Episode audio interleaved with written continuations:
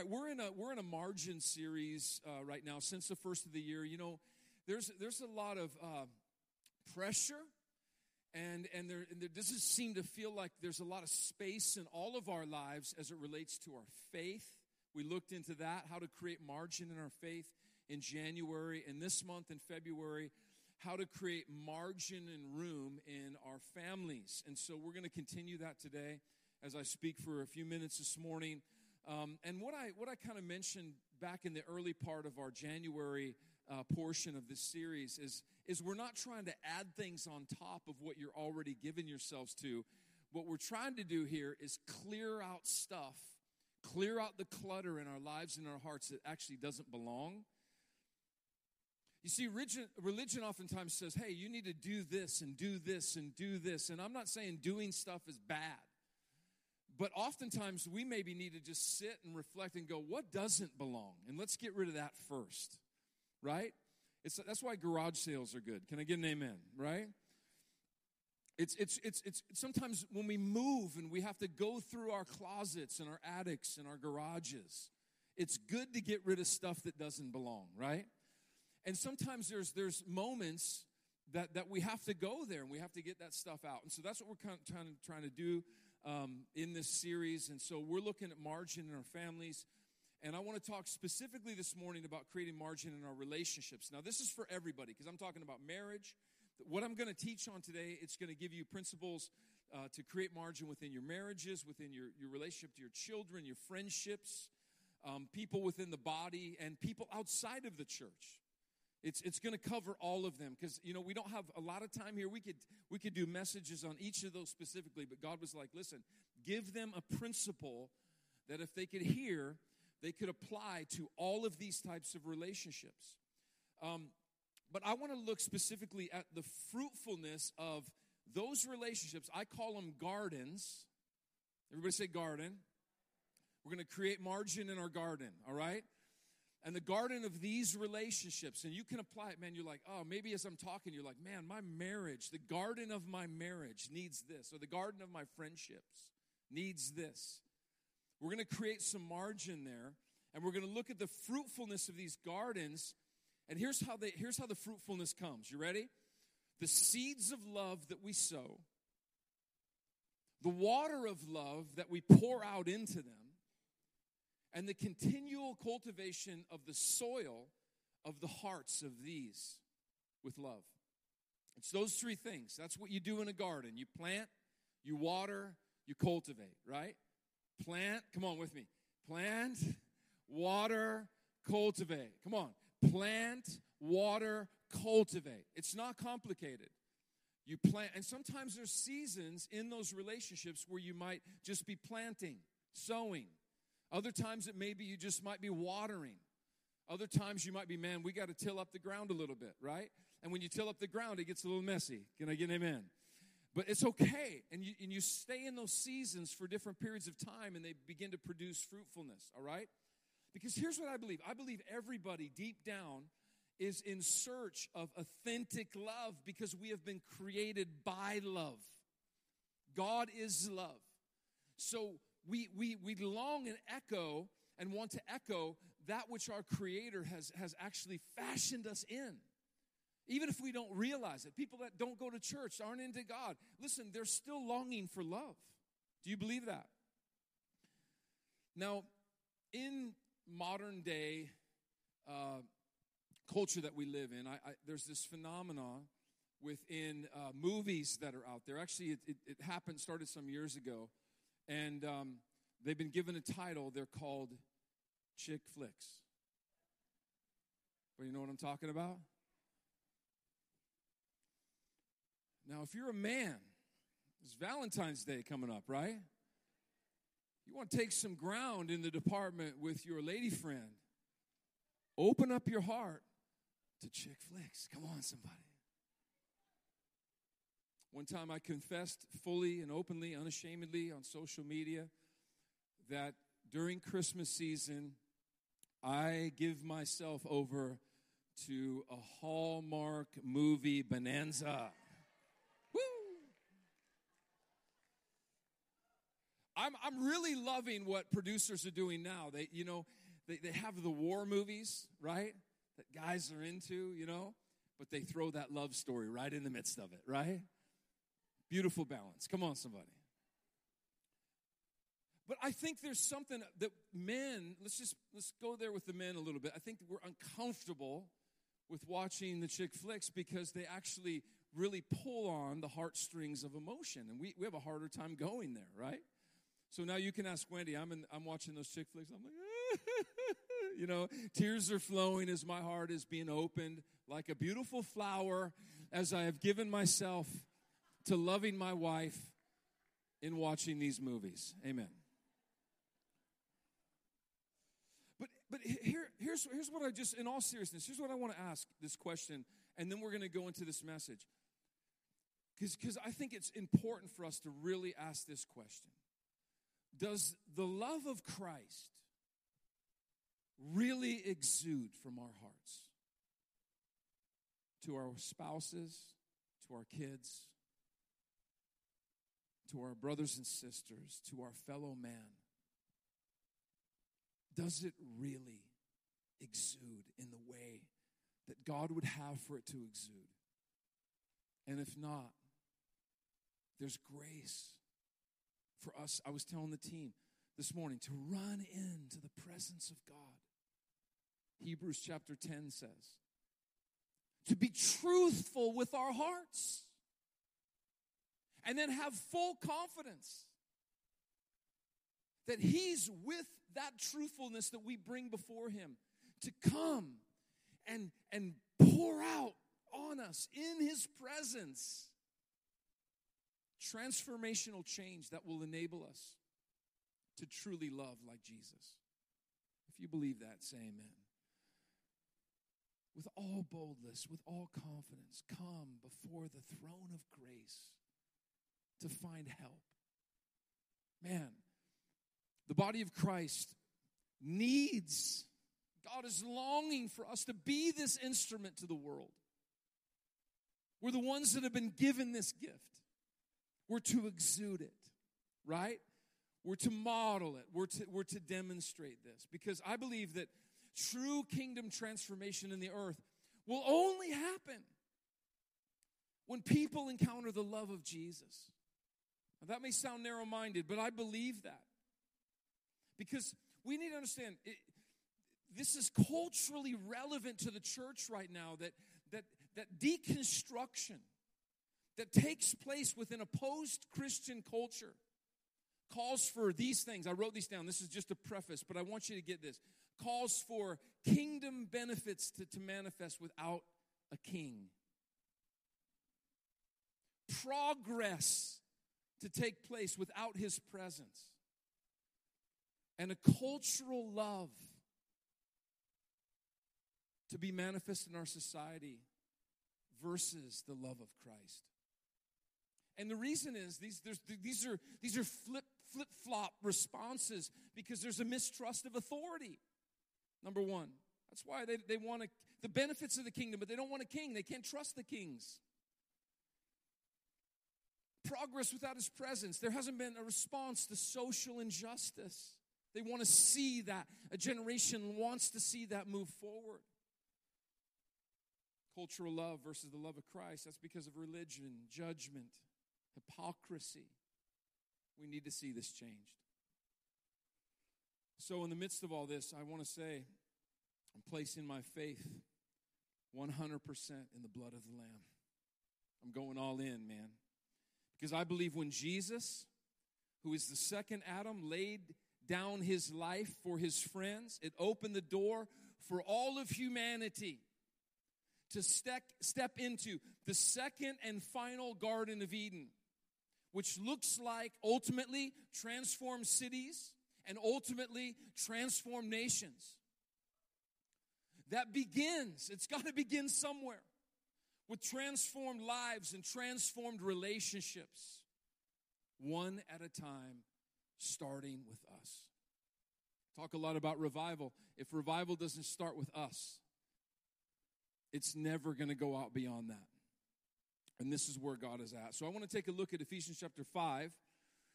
to just get some faith to see the destiny of where we're headed as his body in the love of Christ. So would you pray with me? Father, would you breathe on the teaching of your word?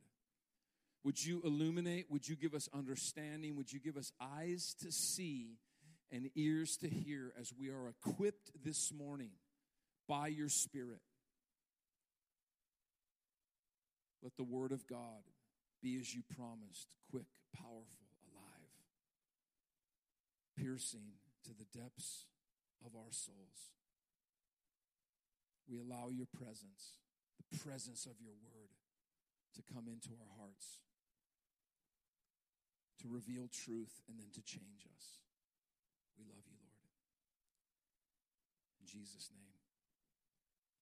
So, just beginning here in Ephesians chapter five, and I really want you to take a couple notes this morning, verses one and two. Paul reveals a two-part calling, because we got to know where we're going. I'm going to give you, a, you know, some insight into to, to what the catalyst is going to be to get us there, but we got to know where we're going. And there's this two-part calling over our lives. Let's read together in Ephesians chapter one, verse after chapter five, rather, verse one. This is insane. This is amazing. Be imitators of God in everything you do. Then you will represent your Father as beloved sons and daughters. Second part of the verse. And continue to walk surrendered to the extravagant love of Christ, that he has surrendered his life as a sacrifice for us. His great love for us was pleasing to God, like an aroma of adoration, a sweet fragrance. So where we're headed as the body of Christ is, number one, to be imitators of God. This is crazy. We're going to actually look like Jesus. We're going to look like the Lord, because Christ in us, which is the hope of glory, is what's actually going to come out of us. His love that resides in us, we're going to exude to all of the world, all right? To be imitators of God. In fact, he says, when he says um, to be imitators of God, then you will represent your Father as his sons and daughters. Represent, it, it means to re-present. To re-present. Our responsibility is to present God to other people through the essence of our lives. All right, number one goal on where we're headed. Number two, he says to continue to walk in his love. Now there's, oh, there it is. It's one thing to be all excited about Jesus and all about loving other people, but it's a whole other thing, come on somebody that's lived a little life, to continue to walk in the love of God. And I believe the key here is where we surrender our lives as he surrendered his for us. To be unoffendable when we give love that is not received. In fact, the word agape, in the definition of true love of God, it literally means love without an agenda. This is really important, because you see, when we love culture, when we love our husbands, when we love our wives, when we love our friends, when we love our kids, we can't have an agenda when we express love to them. In other words, you know, it's normal. Like we think, oh, if I love them, this is going to happen, and they're going to respond this way, and change is going to happen in this way, and they're going to begin to behave like this. But what happens when they don't? What happens when they persecute you back for loving them? I mean, Jesus himself was persecuted for righteousness' sake. He wasn't doing anything wrong. He was loving the world, yet the world spit into his face. And instead of like, God, fire down from heaven, he said, Father, forgive them, for they don't know what they do. This is very important, for us to not only be imitators of God, but to continue to walk in his love. Because if not, you're going to end up a very bitter, burned out Christian. And it's going to put a really big disdain in the lives of people out there in culture going, wow, if that's the Jesus that you want me to come and follow, forget it. I'll go somewhere else. And they will search for love somewhere else. So this is our goal. How do we get there? Well, first of all, I think we have to admit that we could still use some growth in these areas. How many of you would, would join with me this morning saying that I need to grow in understanding who Jesus is and manifesting the love of this one that did it so beautifully? Oh. So, Lord, here we are at eleven eleven asking you to help us grow on this Sunday morning in the love of God. And equipping helps us grow. In Ephesians chapter four, we're in Ephesians five. It sets up the, the, the, the table perfectly where, where he's, Paul says, listen, we're to grow through equipping in the unity of our faith, the knowledge of God's Son, that we'd be mature in the Lord, that we'd measure up to the full and complete standard of Christ. In other words, his love. That's why we believe in equipping here. It's so important. It helps us to grow. It's part of growth. There's a three-part reality to growing in our life, which biblical term would be transformational discipleship. But it happens through three things. Relationship, when someone really takes time to know you. Number two, through experience. You know, we just can't just kind of just not ha- live an, live absence of an experiential life in the Lord. Wendy and I were having dinner with some beautiful people on Friday night. That that that if you were to ask them, do you believe Jesus is the Son of God? They would say unequivocally yes. But we were talking, and this was in no judgment. Man, they've never really had an experience with God. There's a big difference. I was that way when I was growing up as a young Catholic boy in Butte, Montana. Man, I knew all about Jesus, but I'd never had an experience with the Lord. And then lastly, it's information. We need to replace those, those that, that wrong thinking, those ungodly belief systems, those bad mindsets, right? To to grow in our life, to to, to be transformational disciples that, that have been transformed. Are you guys tracking with me?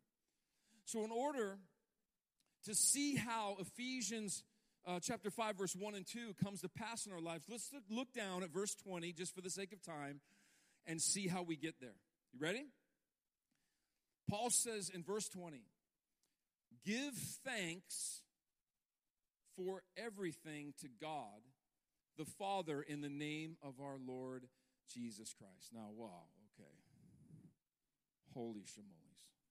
Like, we're to give thanks for everything and everyone. Darren, what about the bad things that happen in our life, the bad people, the bad situations? The reason, the answer is, the reason we can give thanks is God is actually able, if we believe it, to turn everything for the good of those that love the Lord. It's wild, but that's how the kingdom works. So you can lean into that and give thanks for everything and for everyone. Remember last week I was talking about glory. We need to practice this because glory is, is the intrinsic value on a person. It can even be the intrinsic value on a situation. But honor, as I said last week, is the ability to recognize that value. And the way, the reason we're able to recognize the value is because we're able to give thanks for it, right? I remember when my parents were, were dragging me all over to this practice and that practice in football and in baseball and basketball, wrestling, track and field, and then water skiing in the summertime. I mean, there wasn't a sport I wasn't doing. And, man, I just didn't have any value for what they were doing for me. Why? Because I didn't see it. But when I started hauling my son from Coral Springs west during rush hour, and then picking him up again the second time, maybe sometimes three times a day, going, I realized, because I could see, oh my God, that was really valuable what my mom and dad did. I never gave thanks for it back then. I took it for granted. You see, it's important for us to be able to see so that we can say, thank you, God, for what. Listen, you'll you'll look back on some of your most trying times, and you'll worship the Lord. You're like, God, I don't know how you did it, but I would never want to go through that again. I would never want to wish that on my worst enemy. But Lord, you did something so profound in that season that you never could have done in any other season. I give you thanks for everything. So then he says, just going progressively here. Then he says, and out of your reverence to Christ, verse twenty-one, be supportive of one another. Oh, wow. So when we're walking through life, going through our stuff, learning how to give thanks, being able to see intrinsic value, and then and then and then and then recognizing that value, going through the ups and the downs, how many of you know it would be really good for us to support one another along the journey? It's called community. It's called engagement. It's the reason we have small groups here at the harbor. It's the reason that is so important for us. So you tracking with me so far? Now the next verse, we're going to get the solution for all that is wrong in the world. You ready? Verse twenty-two. For wives, I'm just the messenger this morning. This means submit to your husbands. Verse twenty-three, for the husband is the head of the wife, is the head of the church, he is the savior of the body of the church, and as the church submits to Christ, so you wives should submit to your husbands in everything. There's the answer. Amen. Let's go have lunch. Praise the Lord. That's how we're going to get there. Did you know this verse, these three verses are probably some of the most misunderstood and misapplied verses in all of the New Testament. Embarrassed to say. So let us help. Let me help you out this morning a little bit. You ready? Women, give me a huge amen. This is big. This is a moment right here. To get proper context for all of the verses, twenty verse thirty-one, we got to go to, we, uh, twenty down to thirty-one. We need to go down to thirty-one. So turn there. Look at this with me. It says here, and the scriptures say, a man who leaves his father and mother and is joined to his wife, the two are united into one. He's talking about marriage. Interesting, because Paul was never even married. But he says in verse thirty-two, this is a great mystery. He gives some insight into what he's, what's really going on here in all of these verses. He says, but this is a great mystery, built, but is an illustration of the way Christ and his bride are one. In other words, he's not talking about how her wife relates to her husband. He's talking about how Jesus relates to his wife. There's, there's some beautiful stuff, and I'm going to bring some balance here, but, but, but, but he's talking mostly about how Jesus relates to his wife. It's all about the love of Christ for his bride. So ladies, tap the man next to you and say, you make such a beautiful bride. Oh, Jason, you're looking good this morning, man. Come on. We're all part of this. We're all the bride of Christ, right? So it's his love for us, male and female. And he says that Christ and the church are one. That is, that is hard to comprehend. In fact, he prays this prayer in John seventeen, Father, make them one as you and I are one. So the oneness in the Godhead that is actually manifest with us as his bride and as his body, we are actually called to manifest the same unity within our relationships. Heresy, Darren. No. Study it out. And Paul wouldn't have said these things if it wasn't possible.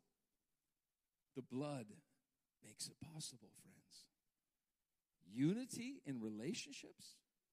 To the same degree as God, the Father, Son, Holy Spirit had unity in their relationships? You see, I believe as we come to know our identity in him, we will thank the Father for our intimacy we have with him and the destiny that we have for him.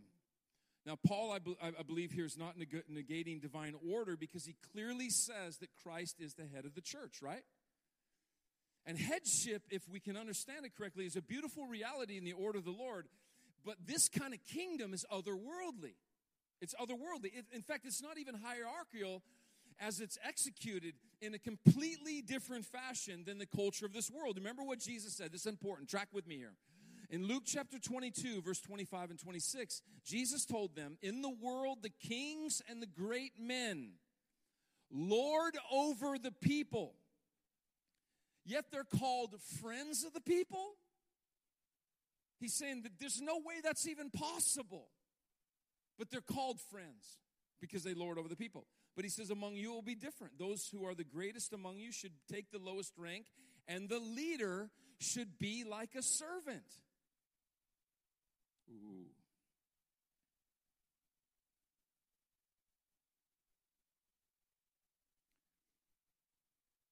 What if love, headship, authority looks like laying down our lives for somebody else than trying to lord over them with some dysfunctional hierarchical power of control?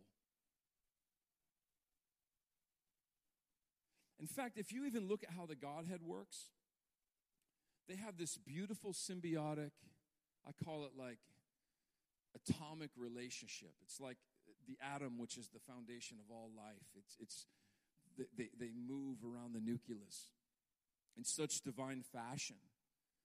And look what it says in John chapter three, thirteen, verse three, as it relates to the Father. It says, Jesus knew that the Father, whose head, who has this authority, he had given Jesus now all authority over everything, and that he had come from God and would return to God.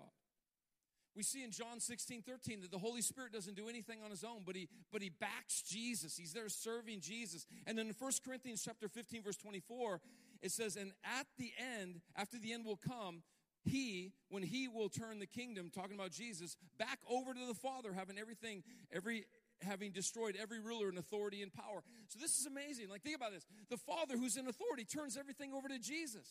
The Holy Spirit backs Jesus in everything he's doing. And then when everything's accomplished, Jesus turns everything back over to the Father. It's it's it's this it's this operation of hierarchy, not hierarchy, but authoritative order, but it's one that prefers and serves and honors the other by laying down of their life. I believe people, the Holy Spirit spoke to me about this. He said, people will only follow you as you follow me.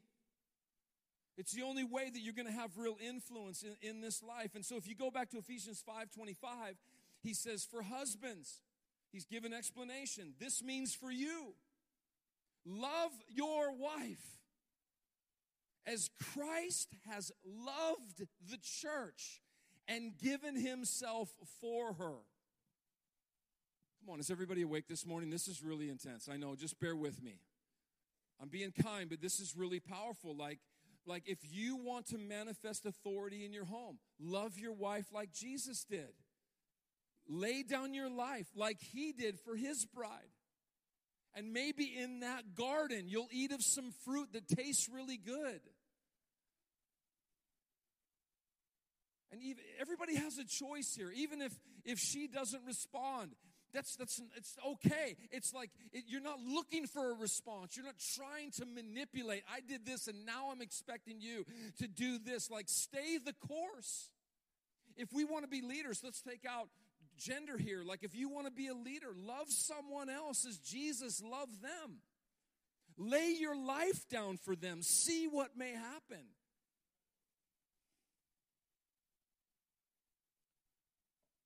This is crazy. Verse twenty-six, it says, and I'm wrapping up here. As he did this, as he as he gave up his life for her, it says in verse twenty-six, it, to make her holy and clean, washed by the cleansing of God's word.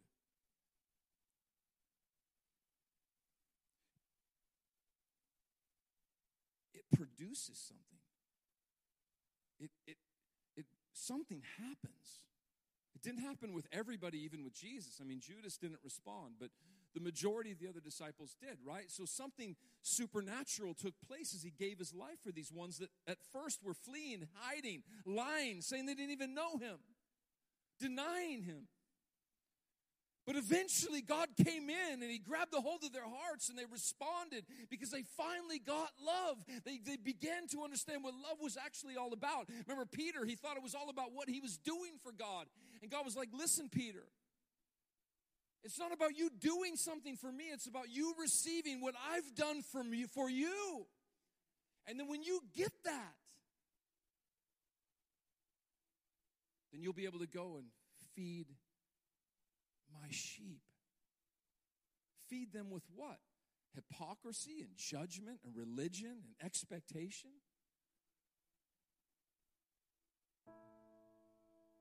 Or feed them by being crucified on a cross upside down for people that weren't even receiving his word oftentimes. And then they go, my God, who was that person? I couldn't see it, but my God, he didn't have an agenda. He was just here to represent Jesus, to represent the Father.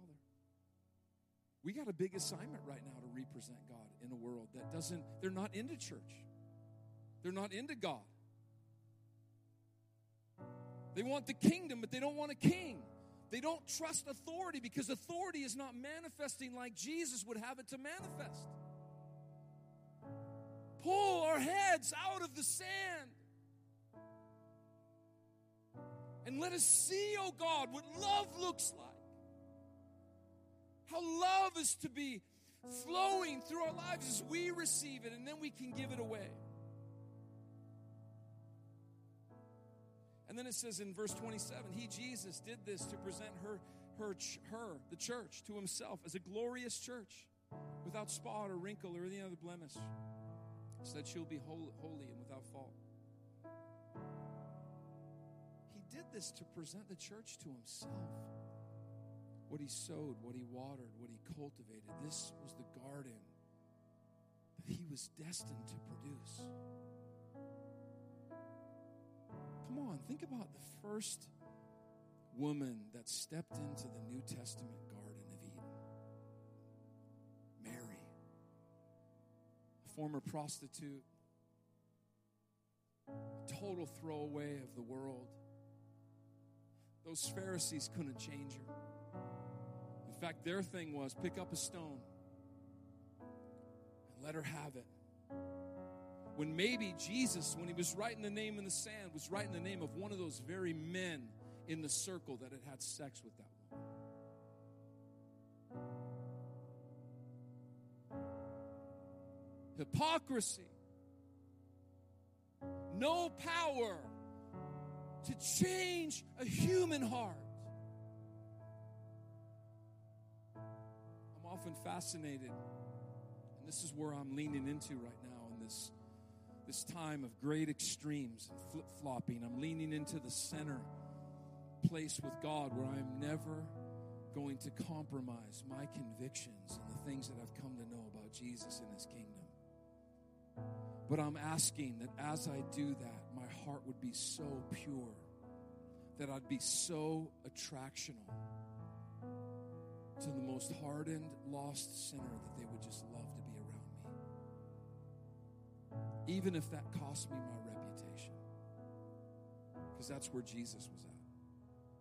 Think about it. Friend of sinners.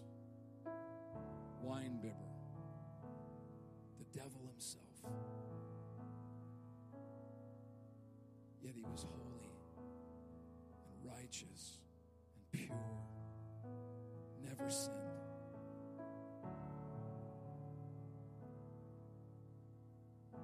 Holy Spirit, love without an agenda, yet love continually, yet love eternally.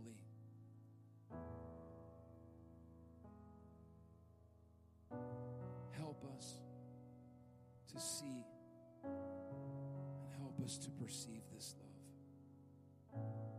For God, come on, be honest with him. God, we've been brought up in a world that has so perverted what love looks like and what love is. And thus our understanding of it is so often so far off. And we project and we read the scriptures through that projection. And so even on our best day, in our best efforts, we can't reflect Jesus fully. Even though he's on the inside of us longing to come out, God, would you help us today?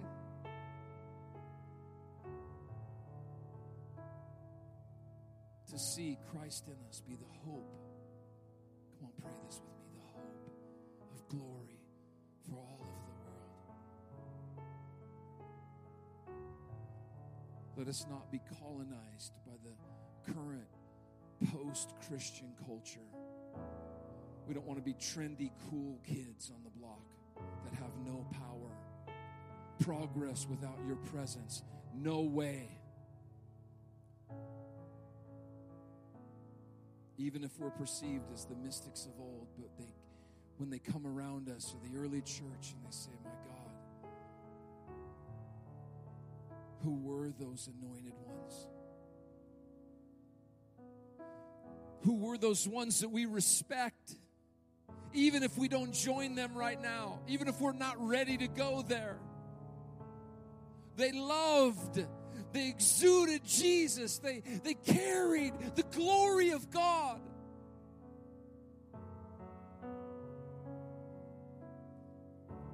Come, Holy Spirit. Can we just pray this? I'm closing. Lord, help us in our marriages. Help us in the way that we love our spouses. God, help us to have homes that reflect Jesus.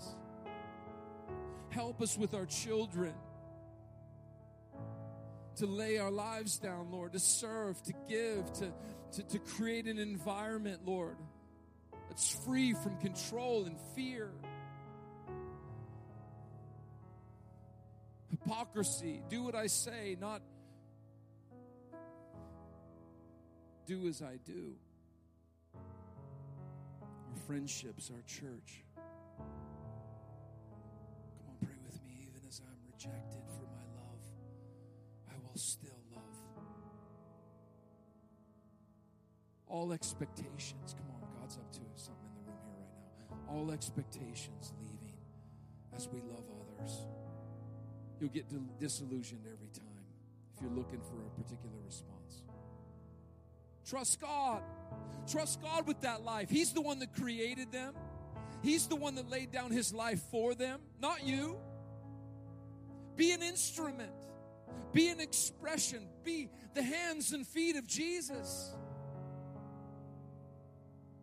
I just feel holy awe.